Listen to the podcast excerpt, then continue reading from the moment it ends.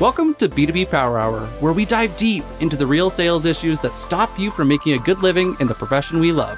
We discuss how to get, keep, and grow customers by unpacking the prospecting and selling techniques that work in 2023, the ones that you want in your personal OS as a seller. Forget the hustle. It's time for a Power Hour. Now, on to today's episode.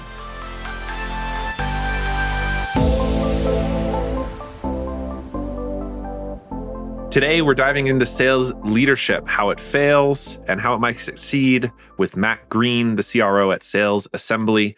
He's got a great perspective by working with hundreds of sales leaders in his role and also his own experience in sales. And I cannot wait for this conversation. So let's dive on in. Matt, thanks for coming on the B2B Power Hour. It's great to have you. Thank you for having me, Morgan. I'm excited to talk a lot about failure, a topic that I know a lot about firsthand. Yeah. now, I will say, before we get to the meat of today, if people don't follow you on LinkedIn, I have to just plug it now because the your comments and the banter you have with sales leaders all over LinkedIn is probably some of the most entertaining content on my feed. So thank you for keeping me laughing as I read through comments. Yeah. no, thank you for for saying that. I'm glad it resonates with at least one person. it, it is an interesting strategy to spend your your day insulting your your clients and hopefully soon to be mm-hmm. clients, mm-hmm. but um it uh, it's just the way I roll, right? So people are going to have to uh, to learn to live with it. Well, it certainly seems to be working. I think I like it. It's most people wouldn't uh, play that close to fire, basically, and I think it works out well for you. So.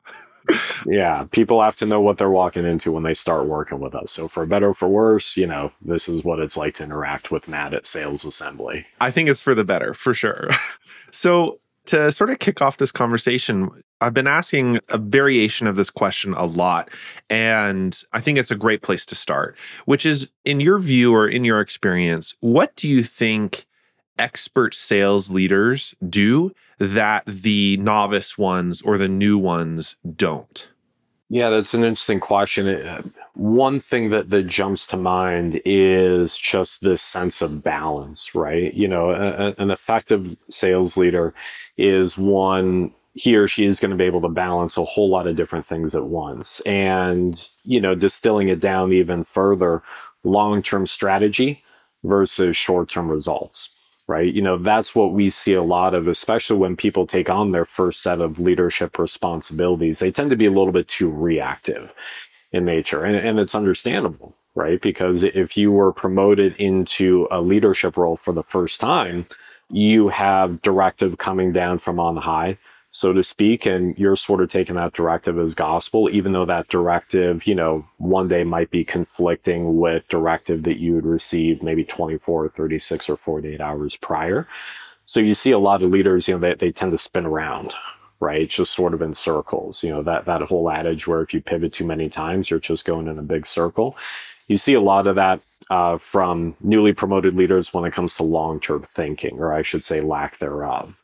And then, you know, a close second, and, and, we know that this is especially troubling for newer leaders, is lack of communication skills, right? And, and you know, more specifically, how can you take uh, larger concepts, themes, initiatives, and just the way that any competent salesperson would distill that down to communicate to a prospect? you know, how do you take and uh, distill a lot of this corporate speak down into something that a sales rep, a member of your team is going to be able to understand and execute on, and just as importantly, if not more importantly, how do you handle difficult conversations? Right. You know, that's also a competency where we see a lot of newly promoted sales leaders. They tend to miss the mark because these are not conversations that they've been required to have before.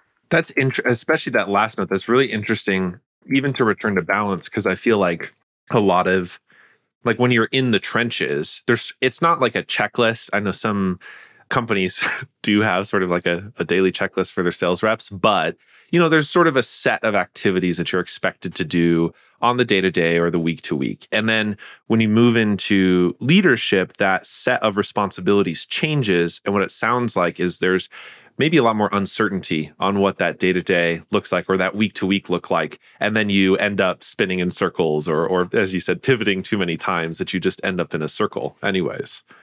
Yeah. I mean, there's not only much more uncertainty, but a lot of people don't really realize until they step into the role and they actually, you know, really dive into it. There's a whole lot more responsibility right? And even if you are, you know, just in, in, air quotes, just a frontline manager, right? You know, how you coach and develop your team and your ability or inability to have difficult conversations with people on your team, you know, that not only impacts your role as a leader, that impacts everybody else on the team. Right. You know, now you, you, uh, when, when you are an individual contributor, you know, at the end of the day, you're responsible for one person, one person only. That's yourself. That's your number that you are held accountable to hit week after week, month after month, quarter after quarter. You know, as a sales leader that's leading a team, you know, I mean, you are part of the larger cog in the wheel that is this organization.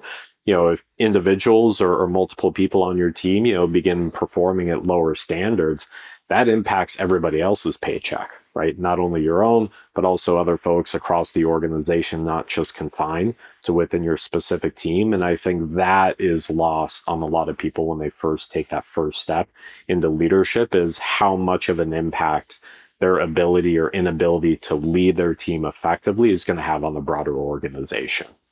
That's really interesting. It's hitting home since, you know, we we interact with sales and sales leadership a lot where it's not really just about the team you lead. It's you know sales is a function of the entire company and the and the the ripple effects can be felt everywhere which makes it seem like this role is really important either a really high level or a frontline manager.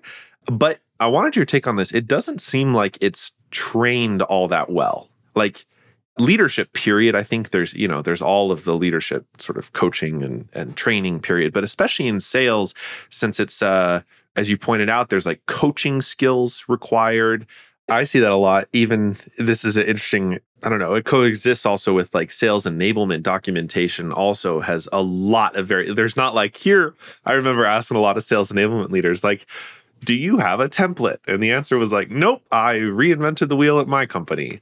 To sort of fold this in together, what where do you see the responsibility of training sales leaders lie within the organization? Like at the end of the day, who should really be taking charge of that role? Ooh, that's an interesting question. My gut reaction says that depending on the the level of sales leader, right? And you know, all, all this should come down from the executive level, right? You know, just like anything else that is cultural within the organization, because that is what we are talking about here. We're talking about a culture of learning and development, a culture of coaching, a culture of sales readiness. You know, that does have to start at the very tippy top of the pyramid so to speak. So you are talking about the executive level leadership, whether that's sales leadership or otherwise. So that's where it has to start as far as how it's executed and implemented. You know, depending on the size and scale of the organization, we do work with a lot of companies that hold that have entire enablement teams, you know, such as they are, even if it's only a couple people that's built out specifically to build on leadership development right? You know, teaching new leaders, be it in sales, customer success, or even a non revenue generating role, how to be more effective people leaders and people managers across the organization. But again, to answer your question in short, long winded way of saying that's like anything else that is going to stick within the company and be successful has to start at the very top, you know, because the folks at the top are the ones who create a culture within the organization it brings to mind, I suppose, sort of the inverse of a of what we just painted, which is when sales cultures becomes toxic. And I wanted to dwell here for a little bit because which I agree with you. If culture definitely flows from the top and at least the the basics are set by the executive leadership and then it needs to be reinforced and built throughout the entirety of the organization. Why do toxic sales cultures exist in your view? Is it just leadership? Is it something else? Yeah, at the end of the day, it might sound like too simplistic of an answer. Toxic cultures exist because toxic leaders exist. And in my mind, it is really as simple as that. You, you do have leaders that, through it, let, let's operate under the presumption that it's not by intention right? But it still is the reality that there is, you know, a culture of, you know, dishonesty, you know, a culture of mismanaged expectations, you know, a culture of lack of coaching and development. Um, and again, going back to the conversation that we had a moment ago, that all starts at the top, right? You know, it is, and that is one of the biggest responsibilities of a leader, um, whether you're frontline or the further up the, the proverbial ladder that you go. A lot of these folks really, again, even if they've been in seat for, you know, 5, 10, 15 years, they have no idea or no cognizant idea of how much every action they take on a day-to-day basis impacts the culture within their company. You know, I it, it was a couple years ago. I was talking with a sales leader who I really do respect, and I asked him. You know, we were talking about the definition of culture. We we're talking about like, okay, well, what does culture mean? right? You know, it's not cold brew on tap, it's not catered lunches. You know, what does culture mean and how do you build a culture? And he said something that has always stuck with me even seven, eight years later. He's like, culture is the result. If you're a leader, culture, culture is the result of every single decision that you make every day, right? How quickly do you respond to an email? what is the tone of that response when you pass somebody in the hallway you know do you smile and say hi to them or do you just walk by and look like as though you have something important on your mind you know it's just small super tactical things like that again how quickly do you respond to an email from someone on your team that impacts the culture within your organization, right? So you take something as small as granular as that and you extrapolate that into bigger and bigger decisions or bigger and bigger, you know, consequences of, of decisions that are made within the organization. That's what creates culture, right? So again, going back to, to the point that I made a few moments ago, I think that toxic cultures you know, I'm going to go on the limb and presume that no one sets out to create a toxic culture, a toxic sales culture, but they end up doing so just because they're not really cognizant of the fact of like, hey, all these micro decisions that I'm making on a day to day basis are sort of having this waterfall effect across the entire organization. I want to expand with you on this a little bit, which is over the past, well, three years, really, we've had this shift towards remote sales workforces. And I feel in some ways the teams that we've seen have been under equipped to deal with building culture in a remote era where I know a bunch of sellers have taken jobs. You know, they haven't, it used to be you took a job, maybe you had to move because the headquarter was, you know, the company was somewhere else, or it was like a special exemption, or they had like a small satellite office in your city. And so they were hiring in the state. But now all those rules have just been blown open. And so you might have a sales team distributed across seven states or uh, even multiple countries anymore. So in a remote era, like a lot of the talked about some like uh, prompt, some tactical stuff, some you know being prompt on responding to to folks' inquiries or or people on your team. In a remote era, what else can sales leaders do to build and reinforce a healthy culture when you know their sales team maybe isn't all in the same office? Yeah I, would say two things. Number one you, you cannot discount the impact of communication any communication is going to have on the culture of the team. Always veer on the side towards over communicating versus under communicating across the board. You know every decision every topic make sure that you're over communicating to your team because that makes them feel as though that they're a part of something. But then on the other side I do think it's critical whether you're in office or managing a fully distributed team. You have to get to the root causes or the root motivations, I should say, of each individual that, that makes up your team. And you have to find ways to lean in or to coach towards those motivations. And I'm a big believer in the idea that at the end of the day, anybody is motivated by three things money, mission, and recognition right? And it's not zero sum, it's not either or. Usually it's a certain percentage if you think of like a pie chart of both. You know, how much is Matt motivated by recognition versus money um, versus the mission of the organization? It's your responsibility as a leader to really understand what that recipe is that makes up that pie chart of each individual and start coaching again, you know, just um, interacting with that person on your team just based on what that pie chart is um not man and, and, that that is where as you can imagine we've seen a lot of sales leaders struggle even to this day even though we've been in primarily a fully distributed or at least hybrid environment for the past three years is they still tend to communicate with individuals on their team in, in one sort of fashion across the board, right? Not keeping in mind, like, hey, this is a team built up of individuals. And if we're not going to be all in office together, we're not going to be able to support each other in the traditional way. We have to take some additional steps to make sure that this individual feels as though I, his or her sales leader, is, you know, really cognizant about what is important to them. And again, just showing through my actions versus only my words that I'm supporting them in this, that, or the other way. Again, it makes up this pie chart that we discussed before. It's really interesting way. I like it's money, mission, recognition. That's the pie chart. It brings to mind the sort of classic tale. I'm sure you've heard this. It gets tossed around a lot, where the all-star individual in, uh, contributor gets promoted to manager, and I, I wonder if there's that uh, cognitive bias or it's just mirroring like i'm motivated this percentage by money and this percentage by recognition and this percentage by mission and so i'm going to coach my team as if everybody acts like that is that a fair assessment of why the all-star manager doesn't go right without coaching or is there other things that go on in that promotion yeah no i, I think that's a, that's a fair assessment and, and it's similar to how companies make mistakes when they hire people that look like them, oh, right? Yeah. You know, at least on paper, you know, I went to school, I, you know, played this sport, I'm successful. I want to hire these types of people, right? And that's, in my opinion, just, you know, far too simplistic of a way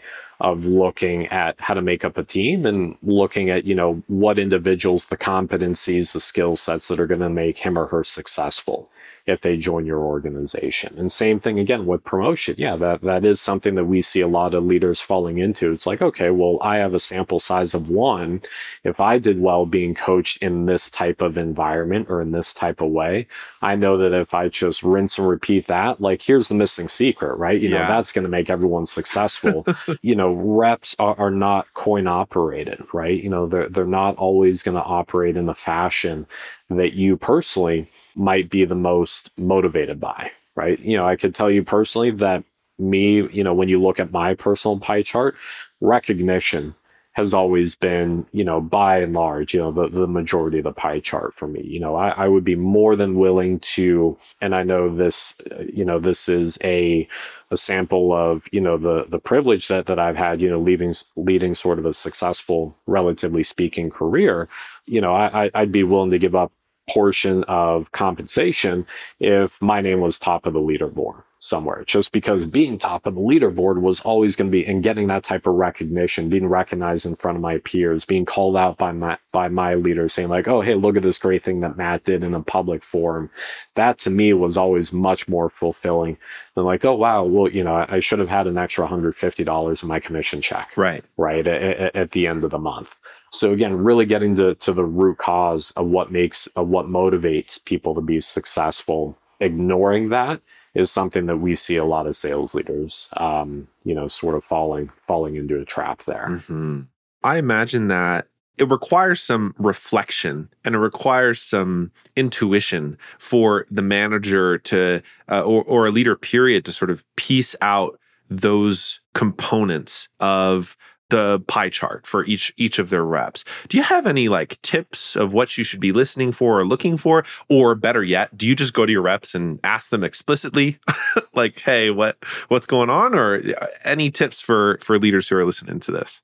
Yeah, I mean I I think that people are if you're naturally an empath, if you're naturally more empathetic and are able to pick up on those signals, you know, more so than someone else, that then you are going to have a leg up, right? But I, and granted, you know, I'm I'm not a lot of things. You know, one of them being like a scientist or you know, neuropsychologist, whatever it is. So I don't know if you could train on empathy, right? I, you know, I, I tend to think that is something that people are much more born with nature versus nurture. In the absence of that, and you called it out a moment ago, I am a big fan of asking, right? You know, as I brought people onto my team, in the past, I will ask that basic question. I'll use that pie chart example money, mission, recognition. Here's me. Tell me more about you, right? You know, what do you want to see for and of course that should be part of a larger conversation as far as what this individual would want to see as part of his or her career career path promotion track or you know is it really drilling deep and saying like hey do you even want to you know you're an individual contributor i i loved asking people that would join my team do you even want to be in leadership right? Let me tell you how much it sucks right? And you know getting them into a point where they didn't feel because a lot of ics you know when they join a company they presume and they you know maybe they've been taught to believe that you know that the people want to hire sales individuals who are aspirational right? And, and if you're aspirational what is the logical next step? Oh it's to go into leadership right? So sort of disabusing people of of that thought process and saying like hey there's absolutely nothing wrong with showing up on time doing the work making your number going home at the end of the day and not having to worry about anybody else's problems right? You know when the clock hits five o'clock or whatever Yeah. making sure that people know that that that that is a viable option and in some cases the best option right having those types of candid transparent conversations with folks on your team is always going to be a huge value to a leader I love that. And I I also love how you articulated uh, sort of folding together some of the original highlights you had talked about like balance and organization, communication skills, et cetera. And like actually working with team members is is fusing all of these things together. It's not just uh, oh, I'm going to have a conversation like this today. It's like no, we're we're bringing together all these skill sets in in real time. One thing that I see a lot and what you had talked about sort of hitting your number piqued my interest to ask this question, which is in a lot of organizations, we see like sales can be the scapegoat for like a failed go to market motion. And failed go to market is a very broad concept, but basically, if our pipeline isn't generating X amount or we're not closing X amount of revenue, it's sales fault. It's nobody else's fault inside the organization. Does that resonate with you? Is that true? Yeah, it, it's true that people naturally presume that in many cases, or you know, sort of place a inordinate amount of blame on sales when you know the entire go-to-market function itself, you know, might I don't know if broken is the best term, but might not be a, as fully fleshed out or as well thought out as it could be. But yeah, it, it is a natural byproduct of just being in sales, right? You know, the the benefit and the curse of sales is that there's nowhere to hide, right? Activity metrics are clear as day. You could track that. The results are clear as day. You could obviously track that, right? And, and when you take a look at, especially when you look at the entire go to market motion, all the other things in the funnel, you know, that's where it could get a little bit fuzzy, Yeah. right? It's like, okay, well, are we talking about impressions or website visits or click throughs or this, and you know, you know, how many people filled out the how did you hear about us form?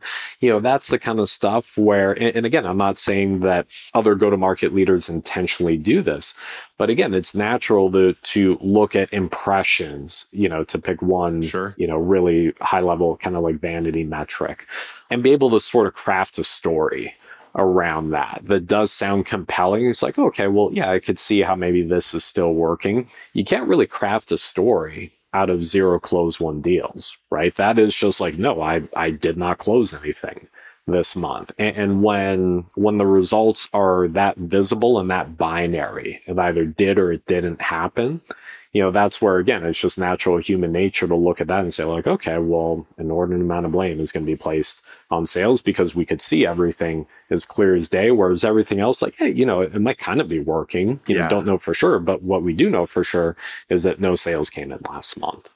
the thing I continue to think about is like obviously there's so many factors, both within sales and then within other teams inside the go to market function that influence. They may not, you know, specifically determine or are or the, the linchpin of whether a deal moves to closed won or whether a deal is a qualified opportunity. But it doesn't escape me that sales itself is not necessarily responsible for the entirety of all of those factors. Like the um, overall targeting whether marketing's activities are actually driving inbound qualified leads whether there's a match between the kinds of customers customer success really thinks are the best customers and the kinds of customers that marketing and sales are going after. It's you know there's all these other factors that sort of influence the binary metrics but aren't necessarily you know, within, I don't know, sales circle of control, if that makes sense. So, like, what's the responsibility of sales leaders to navigate those conversations with other teams? I'm sure you do this in your role as a CRO as well. Yeah, I, I think a lot of it is um, number one that there is a benefit to being part of a great team, right? You know, surrounded by other leaders that are as um, that are as thoughtful as you are, as far as like, okay, well, here's where each of us fit. You know, all these cogs in this larger machine. You know, I think it, it, it's a tough question to answer. I would say that the one big factor that might play into it is really just about setting expectations across the board and coming up clearly with a set of deliverables, right? Uh, or a set of metrics that each department, sales, marketing, you know, customer success, you know, all these different folks that touch revenue. Like, here's how we're going to define success right? And, I think that's where organizations, especially at the early stage when they're building, maybe they're transitioning from founder led sales into an actual true sales organization, right? That's where a lot of these companies really get tripped up is they don't have they know what success in sales looks like or doesn't look like. They don't really know what success in marketing looks like or in any other depart or in any other part of the go to market motion looks like and more importantly, how all these kind of interact together, right? You spoke to it a few moments ago. Success in marketing, it's one thing to say, like, great, well, here's how marketing is going to judge success. Well, how does that really impact sales? Yeah. Right? You know, it's like, oh, well, we got like a whole lot of inbounds, but were they quality inbounds? I mean, you know, where, where did they come from? Right? You know, did they fit our ICP? You know, it's those things, making sure that you're operating in sort of a cohesive manner um, again, especially companies that are new at this, trying to build a go to market motion from the ground up, a lot of them miss the mark in that regard. Interesting. Why is that? I'd be curious for your take. Like, what what are the main things that you see companies building new or even pivoting their go to market motion miss? Yeah, I think that and again, especially for younger companies, the, the transition from founder led to you know an actual sales led organization is extremely tough um, for a number of reasons. Number one the founder he or she is extremely close to the product. You know they're they're extremely passionate about it and how you communicate what the product does and how it impacts you know the the customer. The founder he or she is always going to have a lot of really strong opinions as far as like okay here's what the go to market motion should look like. And it's easy for them to point to the success that they've had. Like, I've been able to do it this way. Therefore, all we need to do is basically it's like scale a version of me. Right right? You know, scale a version of the types of conversations that that I've been having over the past couple years as we've gotten to a million or two million or five million dollars in revenue, you know, whatever the case may be. I've been able to do this. So it should be easy if we just like build a small team. Of course. Yeah, exactly. But again, you know, what what a lot of founders do in, in that stage is they dramatically discount the the impact that being a founder has right? You know, if you're a founder, CEO, more people are going to take your call. You're going to be able to speak more intelligently about the product because you built it, right? You're just going to be able to have different types of conversations that are not scalable. And that's where we see a lot of companies at the really early stage get tripped up is the founder he or she will say like, hey, you know, I don't really need like a sales leader. Just hire me like a couple AEs and a couple BDRs and I'll teach them to be me. And as long as they're somewhere close to me, we're going to be able to take this from X million in revenue to Y million in revenue. And it's usually just never the case. That's an interesting observation. It's a really good insight about the purpose of hiring sales leader, especially, I mean, I'm sure this is generally true, but especially in that transition from founder led to sales led, isn't about, oh, we're scaling up a sales function. I can do it myself. We just need to. It's also about everything that we've previously discussed in this conversation. It's, do you, you know, as the founder, do you have time for coaching? Are you able to work with, you know, dive into their money mission recognition pie charts, you know, spend time working with them on sales processes. Like there's so many other things that the sales leader is going to be doing on the day to day that you as the founder or even a product owner i could imagine in a larger organization just don't have time to do or or don't have the skills to do necessarily or the experience to lead the team Yeah, yeah. I mean, the, there are always exceptions to the rule, of course, but you know, especially in our ecosystem, if you're a founder, CEO, you know, you're an engineer, you're an industry domain expert. You know, you, you are an expert in the product that that you're selling because again,